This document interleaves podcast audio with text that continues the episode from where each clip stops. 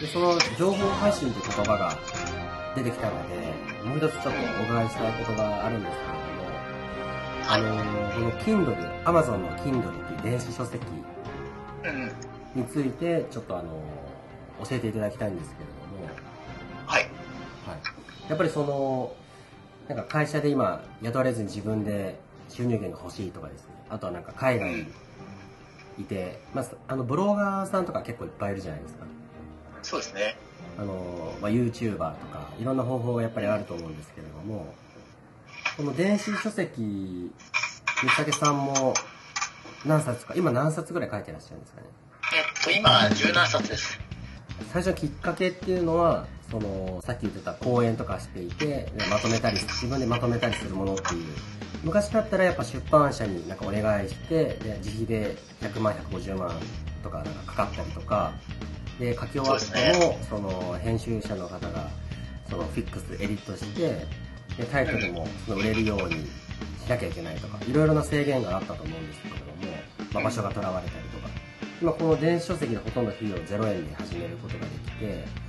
で内容も自分で好きなことをかけてとかいろいろあると思うんですけれども、この電子書籍を面白く書いたりするコツとか上手にマーケティングするというか発発信して売るコツとか何冊か出されてなんかありますか、コツは、実はまあ、ほとんどなくて、はいないあないです。はいはいなはいというか、そんなものはないリスクゼロで、はいはいあの、まあ、Amazon っていう巨大なプラットフォームから、はいあの出せるんですよね。なので、まあ、ブログとかだったら SEO、検索エンジンを意識したりだとか、はいあの、細かいこと結構、いろんなテクニックあるじゃないですか、もう、飽和していて。はいはい電子書籍に関しては、全くのリスクゼロで、値段も自分で決めれて、内容も自由自由に決めれて、はい発信できるので、はいあの、まあ、私がなんか結構周りの人に電子書籍出し出したりだったり、プロデュースしてくれっていう、あの、ご依頼が来たりするんですけれども、はいもう何でもいいからとりあえず出しましょうと。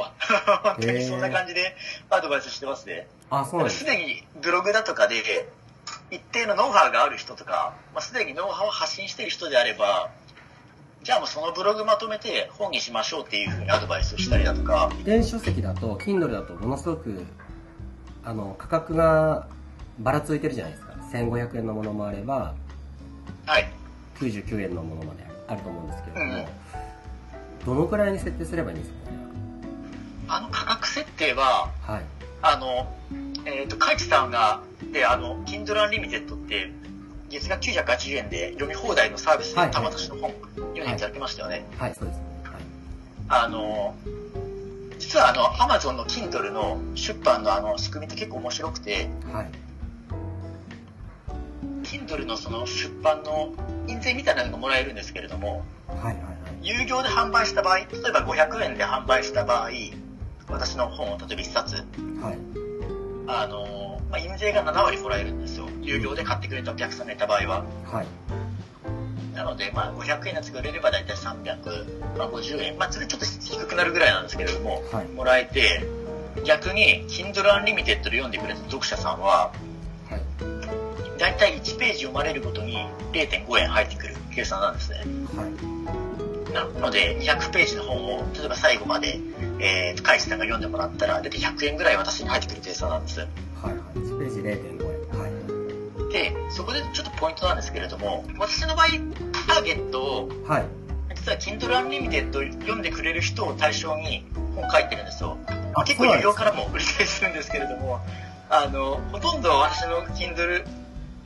出版してる内容って、はいまあ、今までブログで書いてきた内容が結構多くて、本出してるんですけれども、はいあの、要は Kindle Unlimited を登録してる人って、私も登録してるんですけれども、はい月980円で本読めてしまうので、はい逆にその分野を勉強するときに無料で読める本があるんだったらあんまり安い本は読みたくないなと思うんですよはいは何でしょう例えば100円でなんかいやこれなんかもう表紙もボロボロだしボロボロってかなんかそのなんか手てやっぱり絶対素人が作っただろうなっていう OL の表紙だったり、はい内容を見たり、ありますよね内容ちょっとまあ目次とか見て、いや、これ多分しょぼい内容だだなって思ったら、あの、時間がもったいないと思うんで、買いたくな、買いたくっていうか読みたくないなと思っちゃうんですよね。はいはいはなので、価格をちょっと気持ち高めにしてるんですよ。350円とか、500円とか。いはいはいはいはいあ、これちょっと、ああの、価格も結構強気な設定だし、あと、こだわっているのが、表紙ですね。ああはいあはの、ちょっとそれっぽくというか、本っぽく、リアルな、その、し書籍でも売ってるんじゃないのかなっていうような、帯っぽくしてみたりだとか、いはいこの表紙はご自身で作られたんですかあ、そうですね。あすごいですねあのフォトショップとかそういうのでへそうですね。えまあ、でもそんな難しくないです。あの、本っぽくするって、帯っぽいものをつけて、あとまあ、自分のその、なんでしょう、あの顔写真つけて、あちょっとまあ、フォントにもこだわってっていうぐらいなのでな、るほど実はそんなに時間も、写真と帯を一つ表紙作るのに30分ぐらいなんですよ、作ってるのも。へえあそうなだんでけどすまあ、それっぽくっていうのをパパッと作っちゃって、はいはでい価格も気持ちちょっと高めにしておいて、はいでまあ、一応ブログの内容がわりかしそのままだったりするので、あそうなんです かあの、多少変えてますけれども、あの、へわりかしそのまんまの内容なので、まあ、この本はあのこういうサイトに載ってる情報をまとめた、ーはいあの書籍になってますっていう感じでへえ書いてあるんですよねあの一応目次のところというかあのアマゾンで買うところになのでまああの別に有料で買いたくない買いたくない人とかは別にブログ読んでもらってもいいですしみたいな感じの書き出しというかにはしてあるんですよねへえまあそれでも有料で買ってくれた人とかが、いやこれなんかウェブで載ってる内容やんっていうなんか感想だとかもらって 低評価されるとっていう感じもあったりするんですけれども。あそうなんですかあへのー、そうそうそう、そういうのでもやっぱそのご意見とかもあったりはするんですけれども。 Google とかそういった Yahoo の検索から吉武さんのブログにたどり着けない人もやっぱ入り口はたくさんあった方がいいですねその Amazon でそうなんですよ。そうい検うことなん索ですするよ。ところからまたあ来るの、とどかんな結果でもいいので、うんうんうんあの、今だったら要は SNS で集客したり、ブログで集客したり、うんうんうんあとは YouTube で集客したりっていうののプラットフォームのうちの一つに、うやっんぱり電子書籍っていうのが加わったっていう感じですね。かつはいはい、電子書籍だったら、無料で読んでくれたら、お金、お金というかその、まあそれも収益になるし、はい有料で買ってくれても収益になるし、はいはいそこから私のサイトに興味持ってくれたら、私のサイトで、にも、あの、のアクセスも増えるしっていう感じで、なるほあどの、要は、それぞれのメディアの特性を生かして、どんどんアクセス数を増やすためのこの戦略のうちの結構重要なポジションの一つかなっていう感じですね。なるほどなんか確かにブログよりも僕の経験だとその電子書籍とか本の方がうん。あの一生懸命読みますもんそうですね。あの最初から最後までなんか一気に真剣度な自分が欲しい情報をわざわざ検索して買ってるんでうん。その吸収率っていうかその一生懸命読む度がなんかちょっと変わってきますしだからそのファンになうんる、あのー確率もやっぱ高いですよねそうですそね。のコンテンツが非常に対するうん。でそのそしたらやっぱ今お話聞いた感じでまとめるとその電子書籍の、まあ、コツというか一つはその表紙がやっぱり大きいとその、まあ、写真つけて帯っぽくつけてで,、フォントもタイトルもちょっとこだわって題名というかタイトルは結構シンプルな感じでやっぱ分かりやすさを重視しましそうですね、まあ、タイトル自体が大体6文字ぐらいがいいとは言われてるんですよね、そのた6文図字書本の出版業界の本とかもよ見る限り、白いその表紙で6文字ぐらい、まあ、ドローン企業時だと7文字になっちゃうんですけど、まあ、できるだけ文字数少なく、副題でへー稼いでみたりだとか、あのまあ、そういうところはあるんですけど、まあ、正直言うと、後でタイトルも本の中身も表紙も差し替えることはできるんですよね、あれって。はいはいはいはいなので最初私が言ったら何でもいいから出してみろっていうのは結構そこにあって、えいきなり一冊目からなんかそこそこ読まれたりだとか、あの、っていうことってなかなかないので、まずは学んでもいいからチャレンジしてみようっていう。はいはいはで、一冊ではなく二冊、三冊と積み上げていくことによって、いはい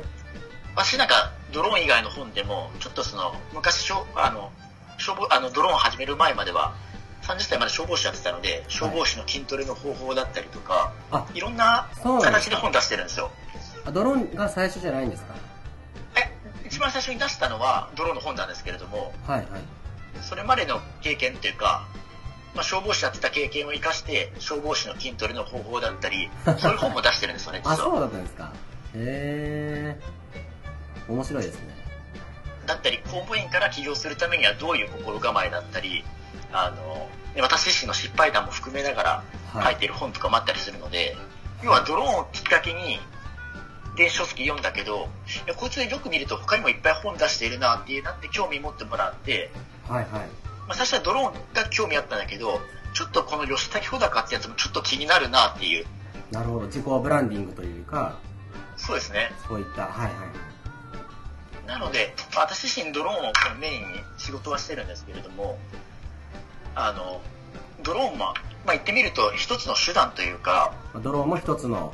手段だけどもそそ,、うですねこから強力なそ一のつの武器として、はいはいあの、まあ、吉崎穂高っていうのが、まあ、ここの、あの、何でしょう、あの、まあ、ネット上だったり、その、お仕事をリアルでさせていただく上での、その、キャラというか、はいあの、っていう形で、あの、活用してるっていうところですね。へあれかー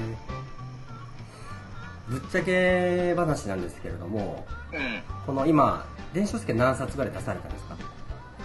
えっと、17冊出してます。えそんなに出してるんですか17冊出してます。あそしたら結構もうん。うなんかいろんな売れたものもあれば売れてないものとかやっぱそうりですね見られただけのものとかもあると思うんですけれどもうん。その電子書籍で稼ぐためにはどうすればいいんですかねこれも、あの、まあ、本当に出し続けることかなっていうあ感じですね。で、まあ、多くのその、今有名になってるその、作家さんっているじゃないですか。はいはいああいう方々もやっぱり一冊目から何か当たったっていうことは全然なくて、はい平均すると、その、ね、4冊、5冊と、やっぱり積み上げていくことによって、当たり作が出たり、やっぱり文章を書くのって、その、なかなかやっぱり、まあその道のプロがいるように、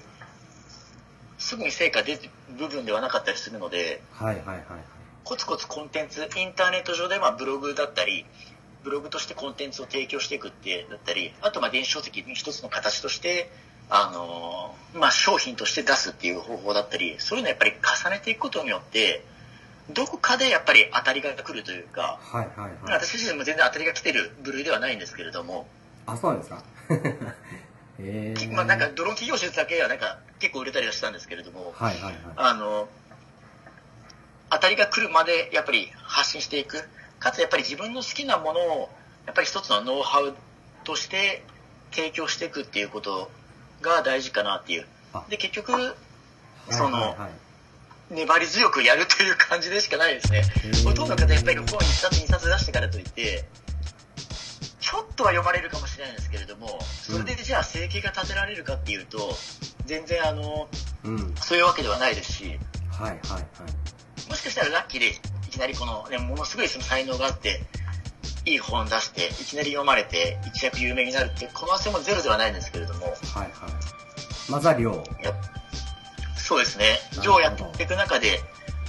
まあ、情報発信していく中で、自分の思考もクリアになっていくし、やりたいこともちょっとずつ明確になってくるし、なるほどかつそなるその情報を見た人とかが、やっぱりリアクション返ってくる数っていうのも、やっぱり日々増えてきたりだとか、興味持ってくれる人も増えてくるので、まあ、自分の中でのその、軸っていうのもやっぱりできてくるので、ほどまあうーん自分と、あと外に向けて発信していくことによってのそのリアクション、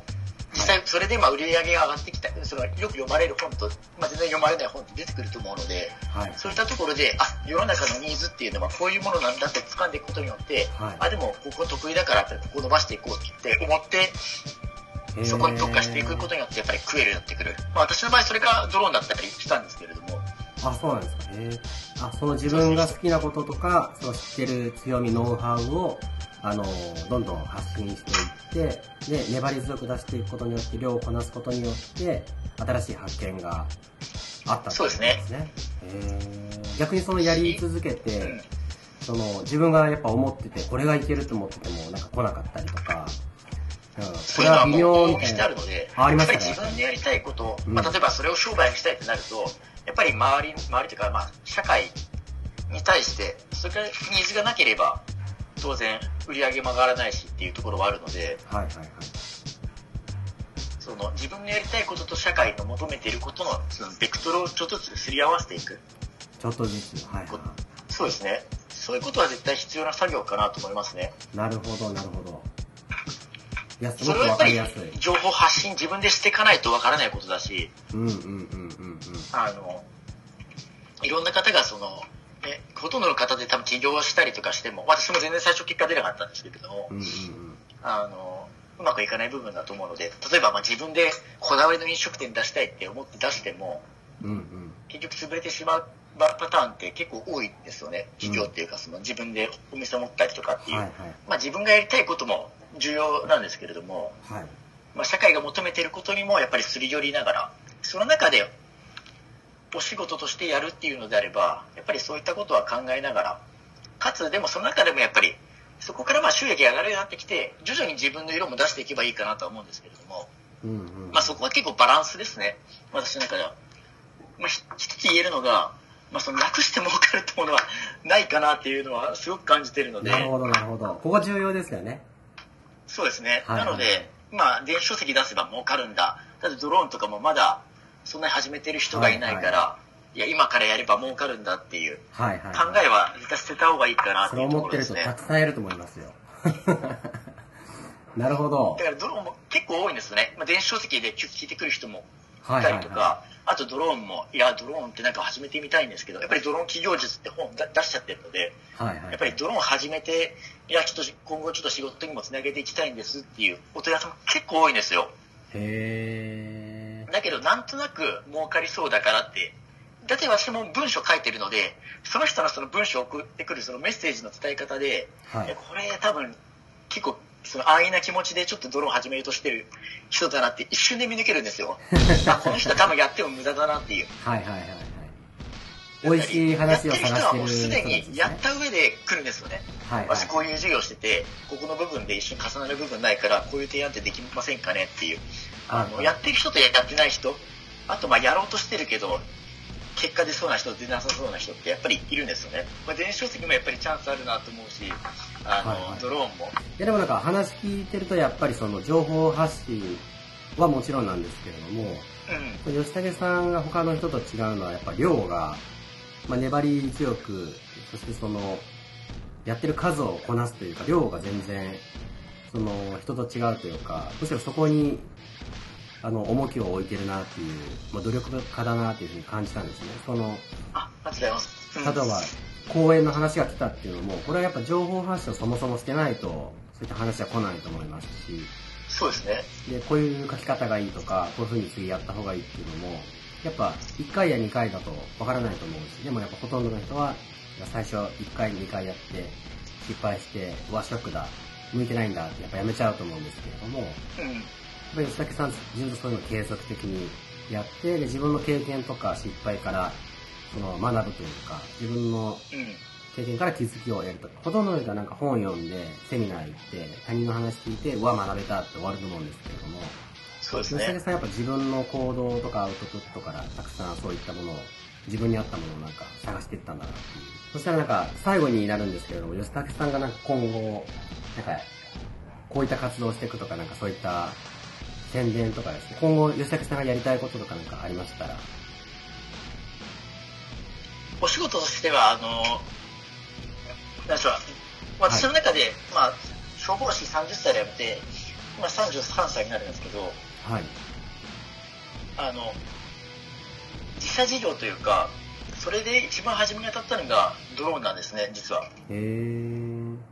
いろいろこの苦心というか本当に紆余曲折があって、はあい。のドローンにたどり着いてへでー幸いドローンであの、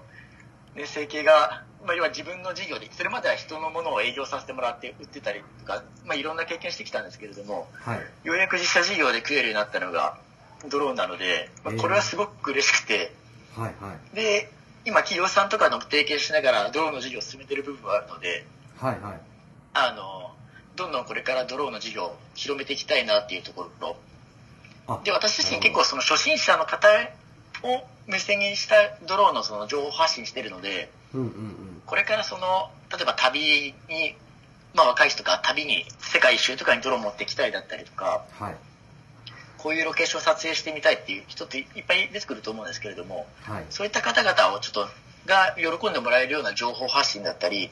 ああのコンテンツリアルなビジネスでのコンテンツっていうのも提供していきたいなっていうふうに考えてますでまだまだドローン自体がやっぱり黎明期というか産業分野でもまだまだ検証を重ねてる部分って多かったりするので、はい。そういった部分でもっともっと裾野を広げていけるような活動を特に今年はまだまだ種まきの段階だとは思うのではい。はい。そういったところを中心にまあただ業界ってどんどん変わってるのではい。ドローンだけじゃなくてその AI だったりその 3D プリンターだったりバーチャルリアリティだったり時代ってどんどんどんどん目まぐるしく変わっていくのではい。その時代の変化をこう常に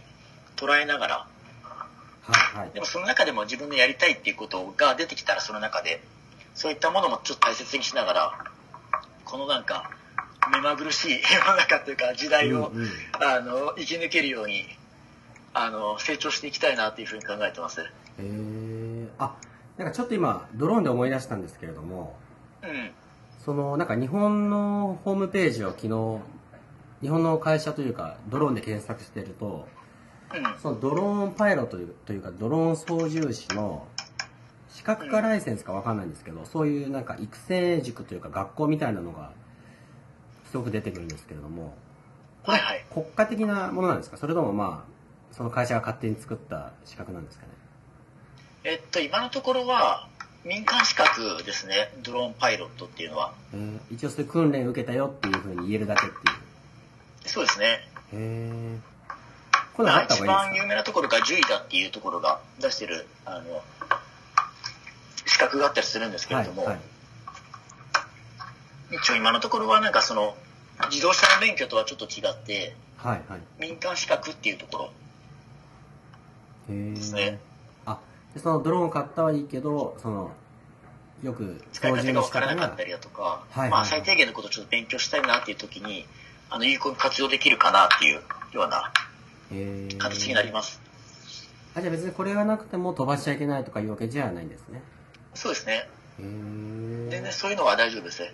ただその一定のその、まあ、花火を撮影したいとか夜ドローン飛ばしたいだとかはいは一い。定の人口がいるところで飛ばしたいっていう場合であれば最低限訓練を積んだ上で民間の資格とは全く関係ないんですけれどもはいはい。国土交通省ってそのドローンの航空法っていう法律があるんですけどそこを統括している部署のところにこういう条件でドローン飛ばしたいでこれだけ訓練してるからあの飛ばす許可をくださいっていうような証明書がもらえるんですねへえ。承認書というか、うんそういったものが必要であればあの手続きをしてそれは発行個してもらうっ人ていうで、その手続きするこ必要とも性でがあっきたるりんするんでですすけかど、うんその個人でそれは手続きも取れるんですかそうですねあ、そうなんですか。へえ。じゃあまあ誰でも飛ばせるっちゃだ飛ばせるんですそうです。ね。ただまあ、あまりにもその書類がひどかったりだとか、いや、これはおかしいだろうっていうのであれば、弾かれちゃう可能性がゼロではないんですけれども、はいはいはい。まあでも、大体の方は大丈夫だと思います。ちゃんと自分で勉強してというか、場合によってはそれ、あの、資料の方に頼んだり、はい行政書士だったかな、あの、頼んで、あの、発行してもらう人もいたりするので、へえ。あと、すいません。もう一個余談なんですけれども、うん、あの、安武さんも、と、まあ、共通点とか、僕も、あの、愛知県出身なんですけれども、はいはい。愛知県で飛ばすドローンのおすすめスポットとかってありますかね愛知県ですか。やっぱ、知多市とかですか愛知県か。愛知県か、実は私あんまり愛知県で飛ばしてなくて。あそうなんですか 本当に。なんかあの、結構いくつか、その海岸線とか、海岸の方飛ばしたりだとかしたんですけれども、ごめんなさい、あんまりい い回答が思い浮かばないです、愛知県は。愛知県であんまり飛ばしどたこっちとかといがうとな隣い。の岐阜とか、はい。やっぱりそのロケーションで言えば沖縄あ、そとうかなんはですすかごい良かったですね。へー綺麗な海だったり、やっぱりドローンってはい。テクノロジーはハイテクなんですけれども、はい。あの、撮影するのに向いているのがすごいアウトドアというか、はい、はい、はい。綺麗な自然や景色を撮るとすごくいい映像が撮れたりするので、 最後ちょっと愛知県、締まりがないかもしれないああでー、すけそうど、なんで愛す知か県、。あ、でも、吉武さんが撮った中で一番良かったのは沖縄の海。そうですね、沖縄の海は良かったですね。へあそこは面白かったですね。あと、その、滋賀県の、なんか天空の城のラピュタのそのモデルとなった廃墟があったりするんですけど、滋賀県。そういったところはもう、うん、へーそういったところのスポットも良かったですね。あ、そうですか。逆にこれからい行ってみたい国で、その飛ばしてみたい国とか、撮ってみたいものとかってありますか 飛ばしてみたい国は中国の街の中ちょっと飛ばしてみたいですね。そうなんですか。中国は、そうですね、中国の街のど真ん中、上海とか、あの、深センか、はいあの、深センでドローンのメッカの土地があるんですけれども、はいはい。そこですごい、あの、高い建物とかあるので、へーそこをちょっと飛ばしてみたいなっていうところと、はいはい。まあ、都会部分だったら、そこで、えー、あと、どこだろうな、やっぱり海が好きなので、海のロケーションが綺麗なところ、はははは。ハワイとか、そういったところもちょっと挑戦してみたいなっていう部分もあったりとか、へーあとは、そうですね、面白そうなのが、えー、なんだっけな、どこだったっけな、そうですね、あんまりドローン、徐々にやっぱり他の海外とかでも、はい。ドローンが浸透してきて、うんうん国の法律がやっぱり、ね、ドローンダメっていうところが出てき始めてきてるんですけれども、そうですよね。なのでそういったところがやっぱり厳しくなる前に、まあ、自由に飛ばせれるうちに、いろんな国をの街並みをやっぱり と飛ばしていきたいなっていうのはありますね。何でも早い方がいいっていうことですね。 そうですね。なるほど。いや、ちょっと今日は分かりやすい。世界遺産とか取れるところは取りに行きたいなと思いますね。あー、なるほど、なるほど。世界遺産。だけど結構厳しいですよ。世界遺産はやっぱピラ厳ミしいんッドでです飛かばしたりだとか、あの、マチュピチュとかで飛ばすのも、やっぱりかなり厳しいというか、へーほぼ無理なぐらいになってるところもいっぱいいっぱい出てきてるので、へー。そうですよね。日本だとあんまいなくっても、世界中にはドローン持ってる人なんかたくさんいますもんね。そうですね。やっぱうり前もマレーシア行って飛ばしに行ったんですけれども、はい。あここになってまた飛ばしてると、やっぱり他でもそのプロペラ音が聞こえて きて、あ他飛ばしてるんだあそうなんでと、すかこんなところ飛ばす人いるんだって、自分以外にいるんだっていうところは結構あるんですよね。へー。マレーシアちなみに、どうですかクアラルンプールですかペナン島ですかクアラルンプールじゃなくて、逆にボルネオ島の方で飛ばしたので、あ、はいはいはいはい。マレーシアもなんか、割と、ちょっと、今正確な情報わかんないですけど、最近になってまた厳しくなったって聞いたので、はいはいはいクアラルンプールの方はちょっと注意が必要かもしれないですねへー。ボルネオ島の方は多分 結構緩いというか、あの、私の知人で、そこで起業してる子がいるので、へーもう好き勝手街中とか車でバンバン飛ばしてますので。 へー。なので、まあでも法律でガチッと決められてて厳しいのは、ある意味日本が一番厳しいかもしれないですね。そうですよね。聞いてる感じうだと。へん。ー。やっぱりそのすぐつつきたがる文化もあったりするので、はいはいはい。海外とかだと仮に法律で縛られてても、あの、ね、若干緩い部分があったりとかしなくもないので、うんうん、そうですよね。融通が利くというか、まあ、警察官も、あいいよいいよ、みたいな。はい、はい。それ、その法律俺も知らねえよ、みたいな ところがあったりするので、へー。そういう緩さをちょっとつける部分は、なきにしもあらずなのかなっていう。まあ、あんまり、 こう言っていいのか悪いのかわかんないですけれども、はいはいはいはい。多少そのお国柄というか、いうのは上がれるので、ああと日本でちょっと飛ばしたいところが、阿蘇の、熊本の阿蘇にある、はいラピュタへの道っていうところがあるんですけれども、はいすごい綺麗な緑の山が広がってて、な、ななんていうところですか熊本の。ララピュタの道っていうところがあって、ラピュタの道。うへんー阿蘇山の宿道なんかな、ちょっと、まあ、YouTube で見た動画なんで、わかんないですけど、すごくあの綺麗な空撮映像というか、緑の山に、まあ、しかも雲を突き抜けてて、すごい綺麗なロケーションで撮影しに行きたいなと思ってますね。まあ、どういう条件で飛ばせるのかちょっとわかんないので、まあ、今私が言って飛ばせるっていうわけではないんですけど、はいはい。今度、九州行く機会が